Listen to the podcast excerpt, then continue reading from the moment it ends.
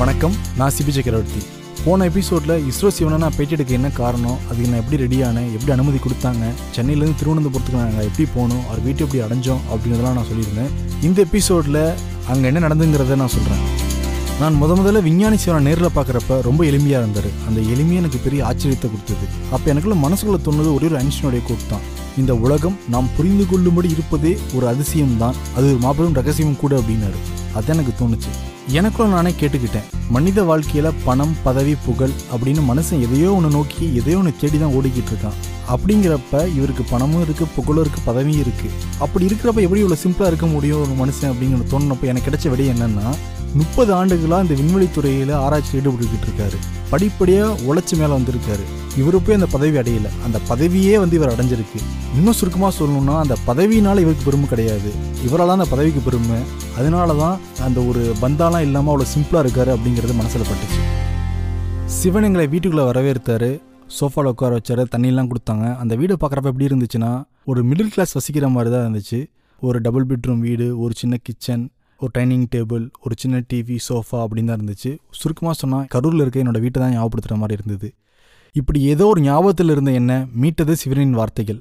அவரே பேச ஆரம்பித்தார் ஆனந்த வீடனுடைய தீவிர வாசகர் நான் வாரம் தவறாமல் படிச்சிருவேன். சுஜாதா எழுதின என் இனி இந்திரா மீண்டும் ஜினோ ஏன் எதற்கு எப்படி அப்படின்னு பல தொடரில் படிச்சிருக்கேன். இன்னும் சுருக்கமாக சொல்லப்போனால் ஆனந்த விடன் கூடவே நானும் வளர்ந்துருக்கேன் அப்படின்னு சொல்லி சிரிச்சார். ரொம்ப சந்தோஷமாக இருந்துச்சு. ஏன்னா சுஜாதா என்னை போன்ற இளம் பத்திரிகையாளர்களுக்கு பெரிய இன்ஸ்பிரேஷன் அதை நான் ஷேர் பண்ணிக்கிட்டேன். முதன்மை புகைப்படக்காரர் கே. ராசிகர் சார் சுஜாதா கூடவே பல வேலைகள்லாம் பார்த்துருக்காரு. அதை நான் சொன்னேன். ரொம்ப ஆச்சரியப்பட்டு போனார். சுஜாதா எப்படிப்பட்டவர்? நேரில் பார்த்துருக்கீங்களா அவர் என்ன சொன்னார்? எப்படி அவரோட பிஹேவியர்லாம் இருக்கும்லாம் கேட்டு தெரிஞ்சுக்கிட்டாரு.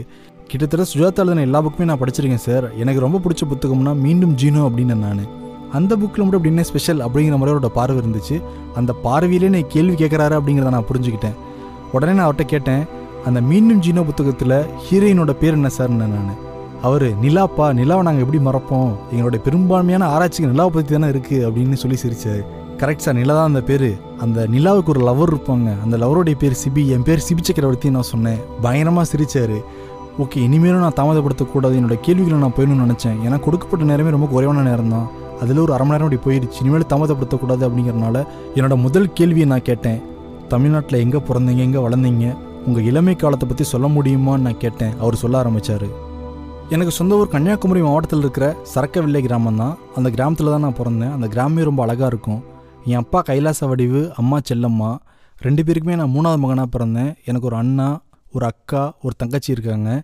நான் நிறையா படிக்கணும்னு ஆசைப்பட்டேன் என்னோட சின்ன வயசுலேயே. அது எங்கள் அப்பா கிட்ட நான் சொன்னேன் எங்கள் அப்பா அப்பா போட்ட ஒரே கண்டிஷன் என்னென்னா நீ எனக்கு உதவி செஞ்சுட்டே படிக்கிறதா இருந்தால் படிக்கலான்னு சொன்னார். நானும் சரின்னு சொன்னேன். ஏன் அப்பா அப்படி சொன்னார்னா அவருக்கு விவசாயத்தில் நிறைய வேலைகள் இருக்கும். அந்த வேலைகளில் கொஞ்சமாக நான் எடுக்கணும்னு ஆசைப்பட்டார். அதை நான் செய்ய தயாராகவும் இருந்தேன்.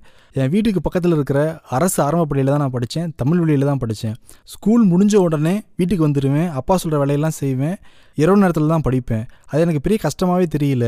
ஜாலியாக தான் படிச்சுக்கிட்டு இருந்தேன். அப்போ எனக்கு இருந்த ஒரே ஒரு ஆசை என்னென்னா என் வயல்வெளிகளுக்கு மேலே எப்பயாச்சும் விமானம் பறக்கும். அந்த விமானத்தை நான் பார்த்துக்கிட்டே இருப்பேன்.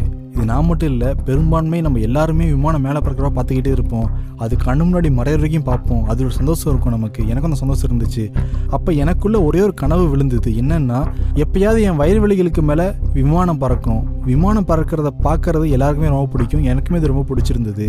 அது கண்ணை விட்டு மறைய வரைக்கும் நான் பார்த்துக்கிட்டே இருப்பேன். அப்போ எனக்குள்ள என்ன தோணுச்சுன்னா இந்த மாதிரி விமானத்தில் நானும் பறக்கணும்னு ஆசைப்பட்டேன். இந்த ஆசையும் எல்லாருக்குமே இருந்திருக்கும். அதை தாண்டி ஒரு எனக்கு ஒரு ஆசை இருந்துச்சு. இந்த மாதிரி விமானத்தை நானே உருவாக்கணும். அந்த விமானத்தில் நான் பறக்கணும்னு ஆசைப்பட்டேன். அதுதான் எனக்குள்ளே விழுந்த முதல் விதை.